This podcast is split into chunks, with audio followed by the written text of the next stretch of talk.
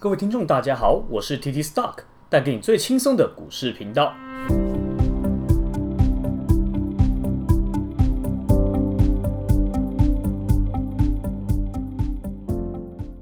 今天第一集我们要来谈的就是小资族所关心的盘中零股交易，终于在今年的十月二十六号开放啦。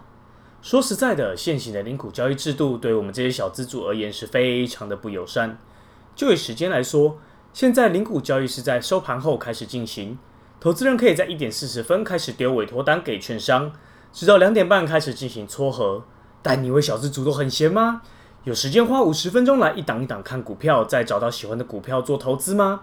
既然我们都被叫小资族了，就表示我们薪水少，但却没有什么时间。一天有二十四个小时，却只给我们五十分钟下单，小资族真的很可怜呢。除了交易时间很短之外，交易资讯也相当的不透明。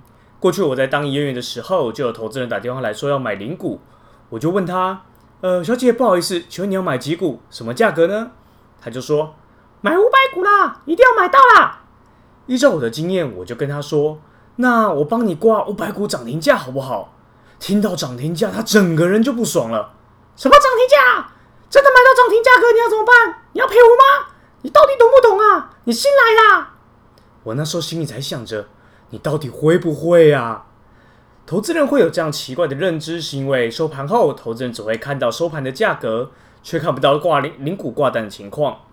要到最后五分钟，也就是两点二十五分，才会揭露最佳一档的买卖价格。所以在这时间之前，大家都是蒙着眼睛在挂单，没有人知道最大的成交量是在哪一个价格，而买卖的成交顺序又是以价格为优先。若投资人要买到，挂涨停价的几率是最高的，但真的会成交在涨停价吗？除非那一档股票的收盘是在涨停，否则几率真的不高。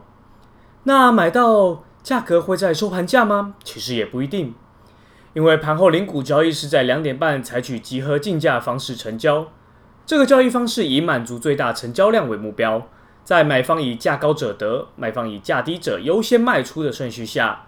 当股票在多头走势的时候，成交价往往会高于收盘价；相反的，若在空头走势，成交价则会低于收盘价。就拿我自己近期操作的例子，在三月份股市大跌后，我开始进行零股存股计划。这个计划我反复的测试，反复的验证，最后测出来的十年报酬率可以高达四十趴以上啊！我个人是觉得蛮屌的。若听众有兴趣，我们之后再来谈。执行这个计划就必须要在盘后来买零股，而为了买到我所需要的股数，我就必须和那位小姐一样，一定要买到。因此，我就在一点半挂涨停价，然后就等啊等啊等啊，等到两点半看到成交记录，我吓了一大跳啊！真的是很妖兽啊！成交价格居然比收盘价多了两个 percent，完全被当成盘呐！但这也没办法，盘后零股交易就是这样。为了达到目标，你不得不当盘子啊！在十月二十六号开放盘中零股交易后，小资族终于可以在盘中购买零股，小额投资就能够更加的灵活。这对于不擅长投资权证的人来说是一大福音。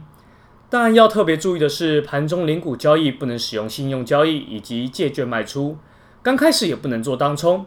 面对到近期股市剧烈的波动，这对于投资人而言是相当的不利。